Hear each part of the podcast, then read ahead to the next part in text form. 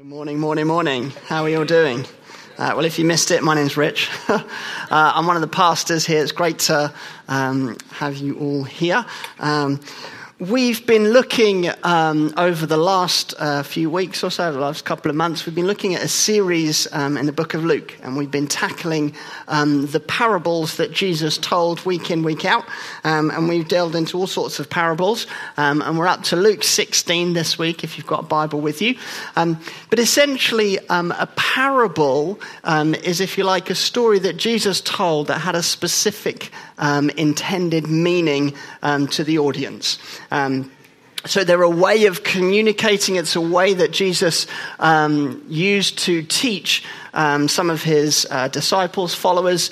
Um, and often what you find is parables can be um, a little bit confusing. They can kind of cause you to scratch your head a little bit, um, even if the story itself might be uh, quite upfront and quite easy to follow in terms of the circumstances.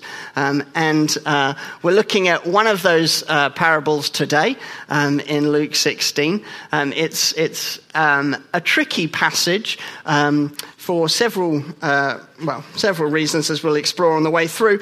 Um, and I can remember the first time I read this passage, which was one or two years ago, um, and, and, and I read it and I thought to myself, I haven't got a clue what any of that means, so I'm just going to move on. I don't know if you've ever done that. Um, if you're reading the Bible and you just read something and you think, huh, I wonder how that got there. Like, what does that mean? What is that? And you just start to think to yourself, oh, I haven't really got time to go into that. I'm just going to move on. Um, but uh, you just kind of politely sidestep. Um, unfortunately, um, we aren't afforded quite the same uh, level of. Uh, laziness, if I'm honest, um, that actually we've got to look at some of these passages because we've got to dig into God's word and actually pull out um, the truth that's contained within it. Um, and so, very often, as you read a passage like this, you can almost uh, come away with more questions than answers. Um, but if a parable is essentially Jesus telling a story with a particular message or a purpose, um, then I want us to try and think to ourselves, okay, what's the, what's the message that Jesus is teaching? right? There may be one or two questions that get thrown up as I'm reading this, um, and some of you that are quite um, active in your minds, uh, I'll say, will often spin out into all sorts of places. But try and stay with us in the passage um, and try and ask the question what is the point that Jesus is making? What is it that Jesus is trying to dig out um, as we read through our passage? Um, I will just say um, there is a word that comes up quite repeatedly throughout the passage. It's the word shrewd. Um, shrewd is, if you like, um, having or essentially possessing great insight or astute um, kind of skill. Um, it's essentially used in lots of different um, scenarios. In this case, it's talking about being shrewd with money. Um, so, essentially, being wise, being savvy um, with how you use your money. Um, and so, that word comes up quite often for those of you that aren't aware. So, just kind of as we read through, have that in your mind as we. Uh, go through. So let's read our passage today then in Luke 16. So we're going to jump in at verse 1 and we're going to go through to verse um, 14. In your Bibles, they probably. Um, 14 starts another paragraph, but we'll, we'll have a look at that in a second. Um, so we'll jump in at Luke um, 16. Actually, I'll tell you what, before we jump in and read, I'm going to pray. That's a better idea, isn't it? Uh, I'm going to pray for wisdom as we tackle this passage. Lord, Lord, we do come to you, um, Lord, with all reverence and humility. Um, and just, Lord, we ask that you would um, illuminate um, these words to us. Lord, we pray that uh, as we read your word, Lord, that it would uh, be living and active in our hearts and minds. Lord, we pray that, um, Lord, you would really help us as we deal with some of these tricky um, parts of the passage, Lord, as we uh, delve into some of those mysteries, Lord, we just pray, God, that you would give us real um, insight and wisdom um, and that you would. Teach all that you have for us this morning. Lord, we pray, give us ears to hear. Um, Lord, I pray that uh, what are my, just my words, Lord, I pray would be um, got rid of. But Lord, I pray what's of you, um, Lord, what's, what's, what's from your heart, Lord. I pray that we would really take that on board, Lord, that we would sit under your word, Lord, and we would humble ourselves um, under your word in Jesus' name. Amen. Amen. Um, so, Luke 16. He also said to his disciples, There was a rich man who had a manager, and charges were brought to him that this man was wasting his possessions. And he called him and said to him, What is this that I hear about you? Turn in the account of your management, for you can no longer be manager. And the manager said to himself, What shall I do, since my master is taking the management away from me? Well, I'm not strong enough to dig, and I'm ashamed to beg. I have decided what to do so that when I am removed from management, people may receive me into their houses. So, summoning his master's debtors, one by one, he said to the first, How much do you owe my master? He said, A uh, hundred measures of oil. And he said to him, Take your bill and sit down quickly and write fifty. Then he said to another, And how much do you owe? And he said, A hundred measures of wheat. And he said to him, Take your bill and write eighty. The master commended the dishonest manager for his shrewdness. For the sons of this world are more shrewd in dealing with their own generation than the sons of light. And I tell you, make friends for yourself by means of unrighteous wealth, so that when it fails, they may receive you into the eternal dwellings. One who is faithful in a very little is also faithful in much, and one who is dishonest in very little is also dishonest in much. If then you have not been faithful in the unrighteous wealth, who will entrust you with true riches? And if you have not been faithful in that which is another's, who will give you which, uh, that which is your own? No servant can serve two masters, for either he will hate the one and love the other, or he will be devoted to one and despise the other. You cannot serve God and money. Now, verse 14 the Pharisees, who were lovers of money, heard all these things and they ridiculed him it's really important that we understand the context to what to, to that Jesus is speaking into. Um, so, right at the beginning, um, in verse 1, um, I can see some of you are already starting to scratch your heads um, about some aspects of the passage, but that's fine. Um, we can see in verse 1 that Jesus is speaking to his disciples. He also said to his disciples, da, da, da, right? Um, leading on from um, our parable last week, the lost son, um, Jesus is then continuing to teach his disciples. So we can see he's, he's speaking to his disciples who have gathered around him. but then from verse 14, we also spot the Pharisees, who were lovers of money, heard all these things and they ridiculed him.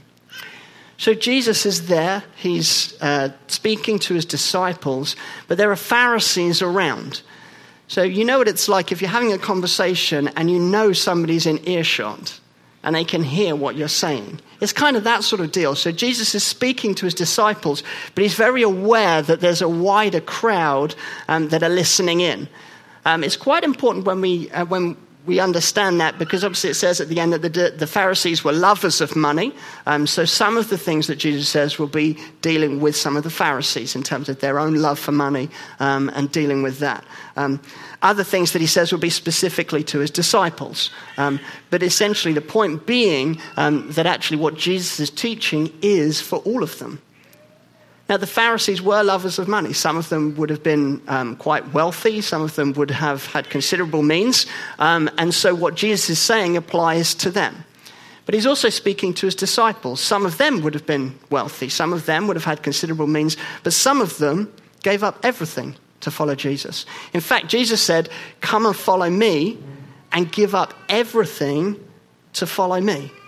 And so these guys, even if they had connections, even if they had resources, even if they had all those things, there's an attitude at which they'd given all of those things up to come and follow Jesus. They'd given all of that up. So if you like, he's talking to the disciples who, who would have had very little. He's talking to the Pharisees who would have had very much. So if you fall into one of those two camps this morning, then this parable's for you. Which is great news, right? Because that pretty much means everybody in the room. And so we're going to look at our passage today, um, and we're going to dig into three parts of it. Uh, we're not going to, we're not going to uh, spend loads of time going through verse by verse, verse by verse, but we're going to look at three aspects. We're going to look at what was the manager commended for, um, first of all, and then we're going to look at what it means to secure a place um, for yourself. Um, and then, third of all, we're going to look at um, what does stewardship look like? How do we steward um, what God has entrusted us with?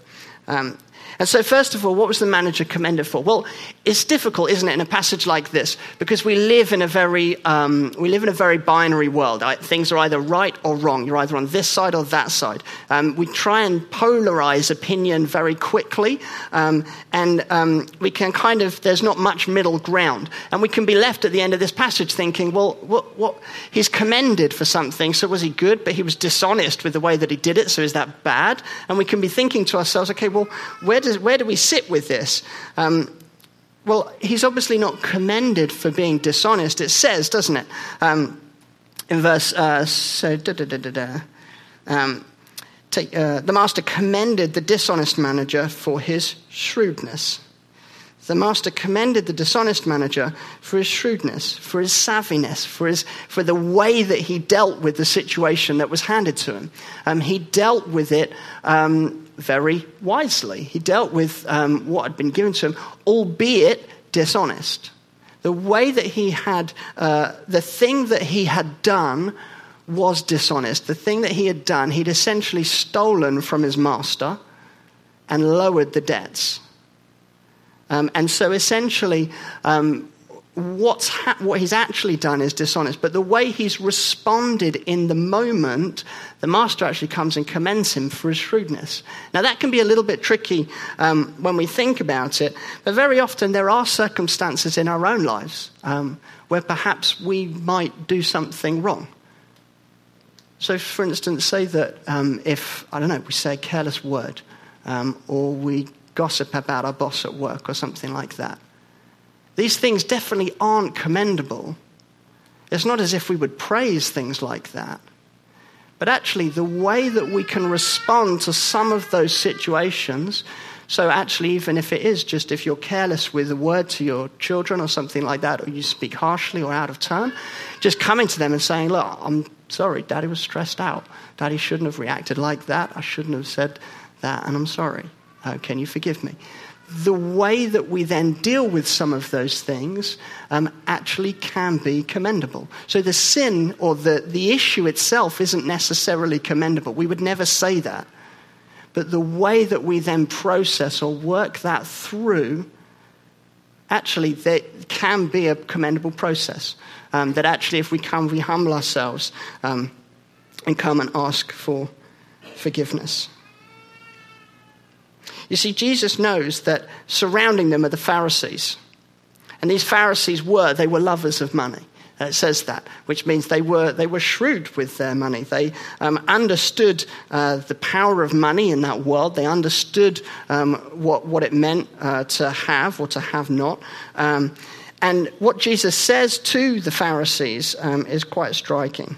Um, he says uh, to the Pharisees, uh, Oh, where is it? I lost.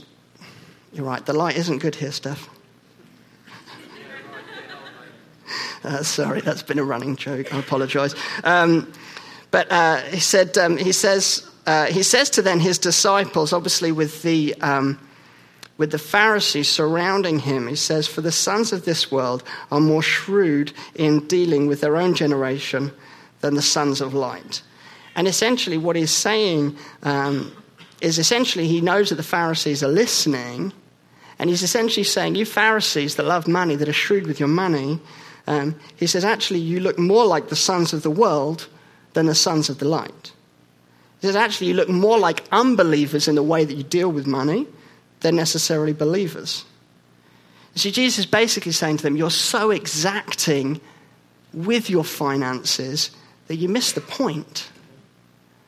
He's kind of, you're so precise with, with money, with making sure that, you know, things are um, secure and stored up and things like that. But you miss the point of money. You miss the point of actually using money um, in a way that is biblical and in a way that honors God. He essentially says you're trying to secure for yourself um, something that won't last. Um, in the parable, we notice that the manager uh, is essentially concerned when he hears that he's going to lose his job. His concern is, well, let me deal with the debtors so that they would welcome me, so that uh, people may receive me into their houses. That's his concern. he's trying, his, his, his wisdom in the moment is to try and secure for himself a place so that when he's fired, so that when he loses his job, um, he's received um, into some of these uh, debtors' houses and, and presumably has another job, etc., etc. See, the manager's concern is with a physical place. But Jesus, in verse 9, kind of turns it on his head.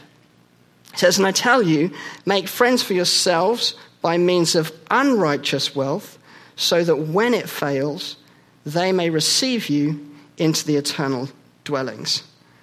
What does that mean? it's true, right? It's a hard passage. Um, but um, essentially, what Jesus is saying is don't use your money to try and store up an earthly dwelling. Use your money to store up eternal dwellings. Right? Don't try and think about, well, money, just let's just try and stick it in savings account so it'll keep us in a rainy day, right? Don't, so that we can keep a roof over our head. Jesus is saying, actually, invest your money in people, in relationships, so that then you can be received into eternal dwellings. It's interesting that Jesus says when and not if it fails. He says when it fails. He says when it fails, not if it fails. You see, money, money is money is money is currency. Money is um, a vehicle. Money is something that we can use. It's something um, that society uh, is kind of built upon. Um, and it, the transaction of goods and services um, carry value um, and currency. And that's, that's a part of um, this world. That's a part of um, the way we interact with one another. Um, but if you like, there's a heavenly currency. If you like, God has an economy that is outside of just pounds, dollars, yen, whatever, right? Um, God has an economy that is outside of that. Uh, elsewhere, we read that God has heavenly riches at his disposal. You see, we've got to understand this is a mindset shift right? We have to almost dig ourselves out of um, where we currently are um, and think about actually a bigger picture here.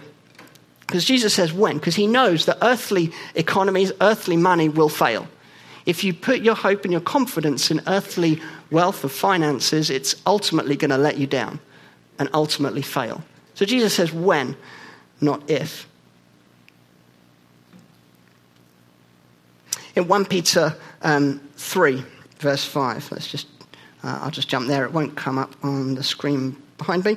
Um, it says, Blessed be the God and Father of our Lord Jesus Christ, according to the great mercy he has caused us to be born again to a living hope through the resurrection of Jesus Christ from the dead, to an inheritance that is imperishable, undefiled, and unfading, kept in heaven for you who by God's power are being guided through faith for salvation, ready to be revealed in the last time.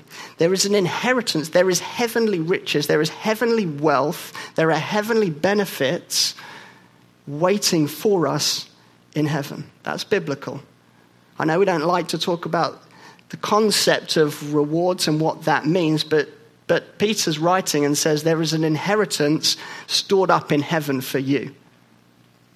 And so the responsibility on us then is how do we live in light of that heavenly riches, that heavenly wealth? And a big part of it is what Jesus is saying here.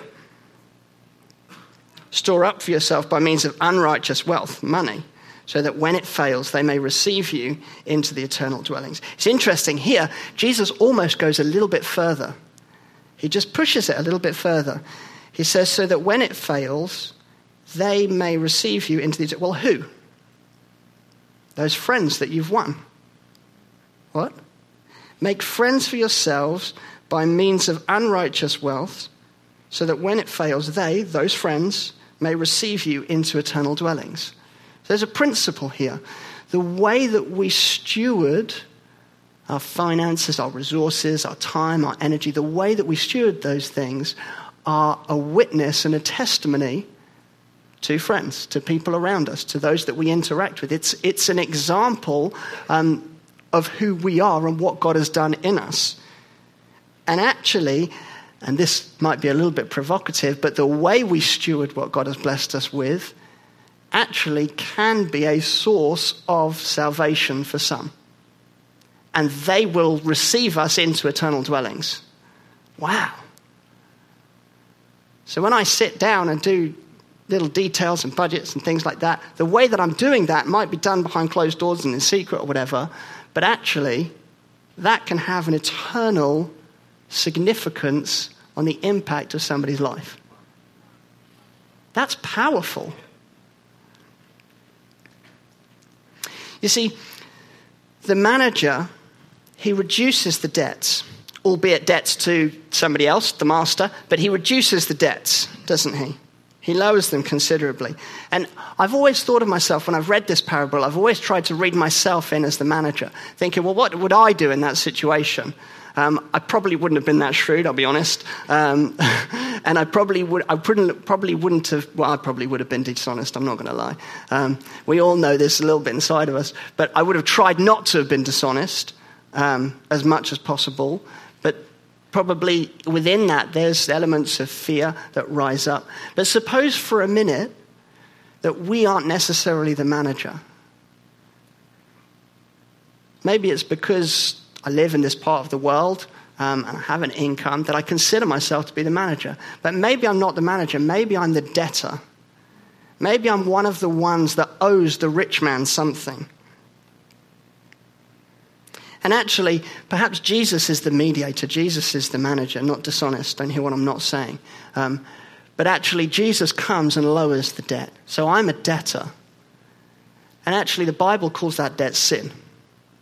That actually, the wrongdoing, our rebellion against God, our wanting to store up and secure ourselves, get a roof for ourselves, and just kind of shield ourselves from um, difficulty, troubles, um, all of that self preservation, that selfishness, that's sin.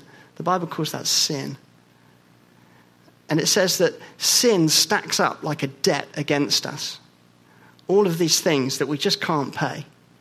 All of these things that we just that we owe but just can't deliver on. And suppose the manager just lowers the debts. But here's the good news Jesus comes and he eradicates the debts. He just deals with it. It's done. He pays the price on our behalf. He pays the price that we owed. It says in Colossians 2, if I can flick there, there we go. Um, and you, who were dead in the trespasses and the uncircumcision of your flesh, so it's almost as if that debt that stood up against us, that we had no way of getting out of, Paul writing Colossians basically says it's like you were dead. You just had no hope. You had nothing in the bank. He says, You who were dead in your trespasses and the uncircumcision of your flesh, God made alive together with him, having forgiven us all our trespasses. Trespasses just means sin, our wrongdoing. He's forgiven us all of that by cancelling the record of debt that stood against us with its legal demands. By cancelling the record of debt, so all of those, that sin that's stacked up against us that we could never pay, by cancelling the record of debt that stood against us with its legal demands. This he set aside, nailing it to the cross. He disarmed the rulers and authorities and put them to open shame by triumphing over them in him. Hallelujah. See, on the cross, Jesus paid the price. He settled that debt. He paid the price with his blood. He gave his life so that we could walk free.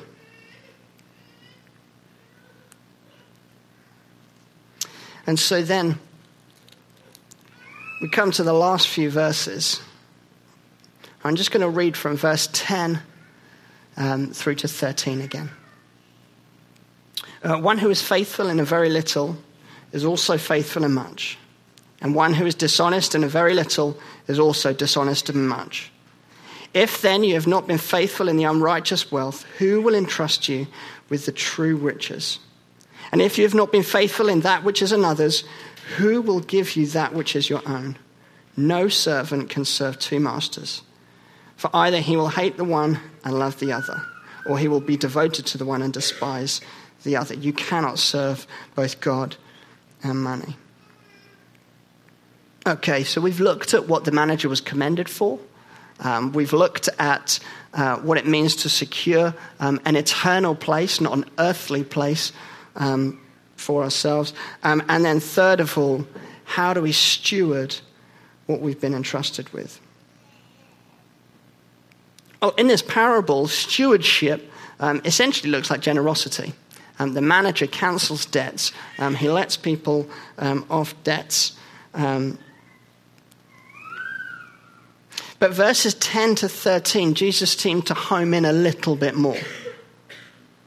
He seems to focus in a little bit more, um, essentially saying um, it's not necessarily about how much you have, it's about the attitude with which you do it. So he's not so concerned about the amount, how much has been cancelled. Jesus has paid it all. Um, but he's not so concerned from the parable with the amounts by which the manager reduced things, um, but he is concerned um, with the attitude with which we do it.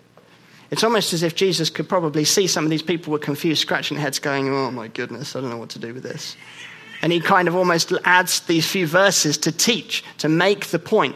This is what I'm telling you. It's the attitude that you have, it's how you respond um, to the situation um, and the circumstances. So that they, the Pharisees, and probably the disciples, don't lose the point on the way through. If you're faithful with a little, you'll be faithful with much. If you're dishonest with little, you'll be dishonest with much. Right? There is a principle in the Bible of sowing and reaping. That as you sow what you sow, you will reap. And we see that right the way through, throughout Scripture. In fact, we even see that specifically about money in 2 Corinthians 9, which says, If you sow sparingly, you will reap sparingly. And if you sow abundantly, you will reap abundantly. There's a principle there.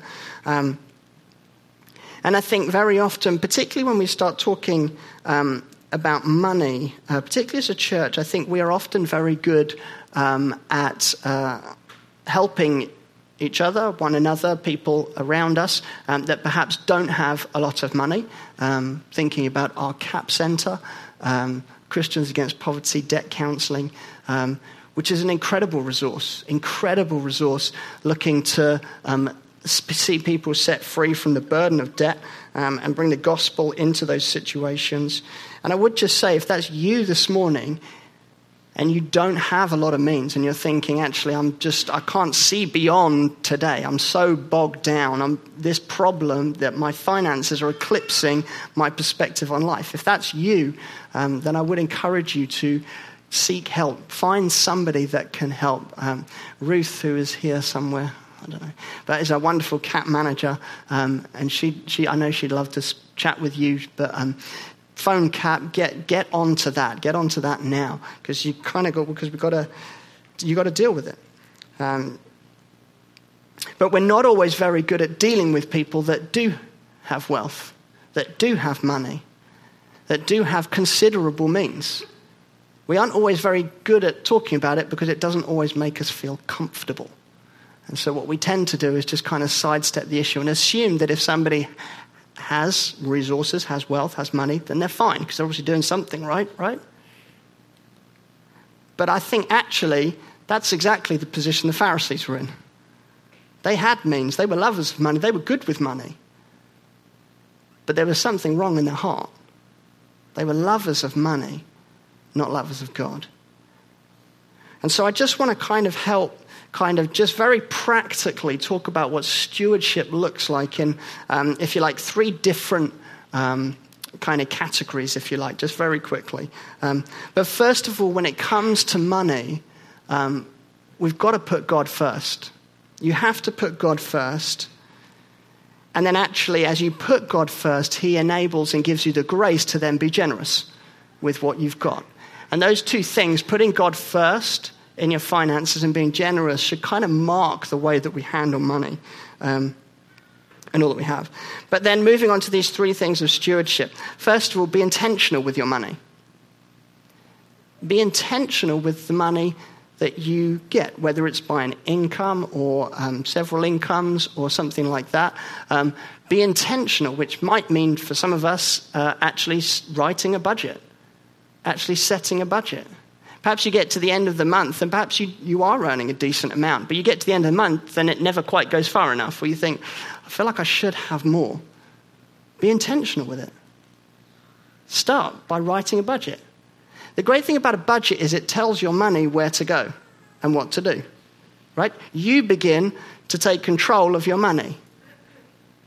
A part of actually um, money being a master is actually being out of control and not being able to handle it. And that's a problem. Second thing, then, is don't miss the point of the money like the Pharisees did. Don't look to secure for yourself an earthly dwelling, but a heavenly dwelling. And as I mentioned, if some of you can't see beyond your circumstances now, then you do need to speak to somebody that can help. Um, you do need to approach somebody um, and seek them out. But this is bigger than what you have or have not got. You see, money is a massive, it's an incredible tool for being able to bless people for being able to bless those in the church, being able to bless those outside of the church. Um, it's part of our witness, right? Being able to bless. It's not a symbol of how blessed you are. It's not actually a status symbol that tells you how blessed, oh, hasn't God shown you incredible favor and grace? That might be true. That might be true. If you are diligent and intentional with your money, that may well be true. Because if you're faithful in a little, God will give you more. You'll be faithful in much. We see that in another parable. I haven't got time to go into it today. Um, but actually, um, it's not a symbol uh, of being blessed. It's, a sim- it's actually a tool for blessing. It's a vehicle with which you can use to bless other people. You see, by um, investing, by resourcing, by funding, by giving, by generosity, by all of these things that we just sow into things, we are actually shaping culture. We're shaping lives, we're shaping businesses, we're shaping the kingdom as we give of our time, as we give of our resources, as we give of our money, as we fund different things. We begin to shape little by little. And many of us, some of us in the room, are already beginning to do that by the way we use our resources, by what we choose to put our money into. We're actually shaping um, culture. And we're bringing about transformation as we do that because it's a witness. And if we believe verse 9, it's not just shaping culture, businesses, music, those sorts of things. It's actually shaping the eternal destiny of people's lives. If we believe verse 9, that by means of unrighteous wealth, there will be people that receive us into eternal dwellings. We're shaping people's eternal destiny. That's incredible. And then finally, set some goals for your money. We don't like that one, do we? Because we don't like talking about money. You set goals in other things. You set goals in the workplace. You probably have targets that you have to meet every week. Set some goals for your money. Set some goals for your giving.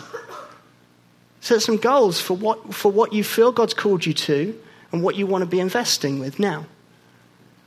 And we hold these things lightly, absolutely, because very easily they can get out of kilter if we're not humble, if we don't come to the Lord first, if we don't give those things over to Him. Tanika and I chat about it. We have, we have goals for our finances. We have some pretty outrageous goals if you come and ask us. We've got some ridiculous goals. But because we believe that actually, as we're faithful with a little, and as we invest with a little, and we may never get to those goals. Don't hear what I'm not saying. It's not that we do the little now so that we can in the future. No, we're securing up an eternal dwelling. But actually, if we set goals in other areas, if we set goals in faith, then actually we want to be believing God that we can use money in a way as a vehicle that blesses beyond just our family, beyond Revelation Church, beyond our community, beyond our friends, that we can begin to shape and influence beyond just where we currently are. And then finally, verse 13 no servant can serve two masters, for either he will hate the one and love the other, or he will be devoted to one. Uh, sorry, or he will be devoted to the one and despise the other. You cannot serve God and money. See, the first step is to come and submit yourself to the Lord, which is why it's always, always, always God first.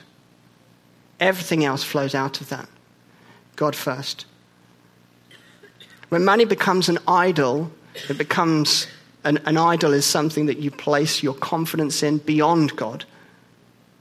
When that happens, money becomes a master. And money, money is a cruel, cruel master.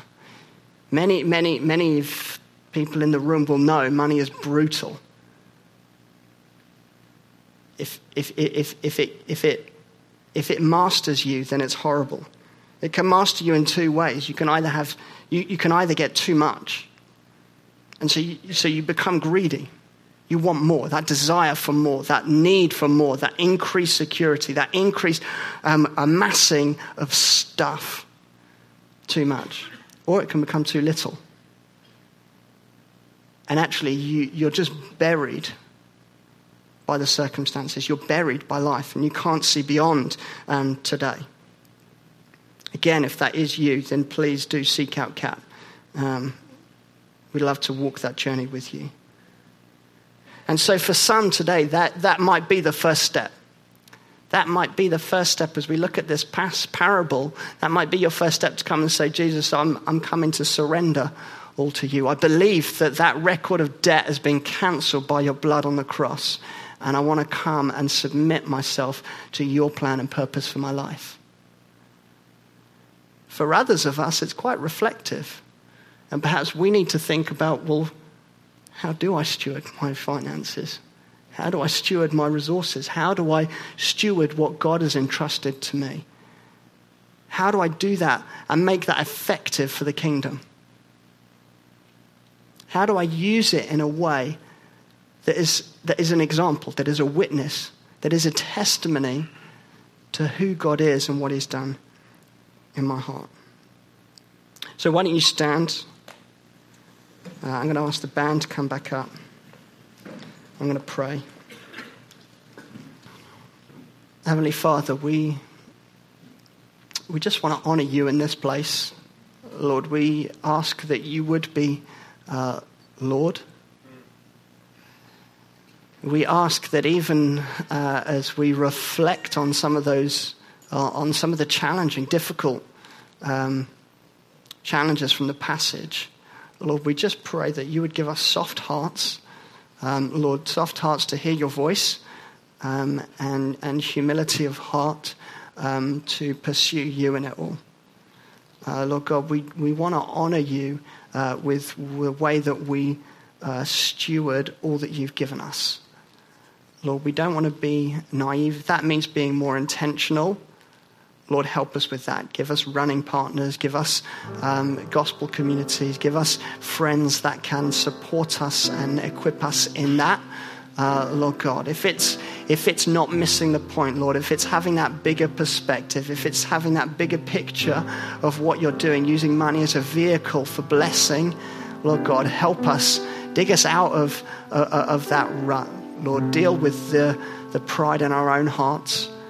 Deal with that sense of self preservation, Lord God, that we would cast ourselves completely on you. Lord, not looking to store up for our own means, but looking, looking to secure an eternal inheritance that is kept in heaven for us. Lord, that's where we fix our eyes. That's where we keep our eyes. Lord, would you help us this morning? We're going to gather back together to sing. Please feel free to use the space down at the front. Um, I'm going to hand over to Steph.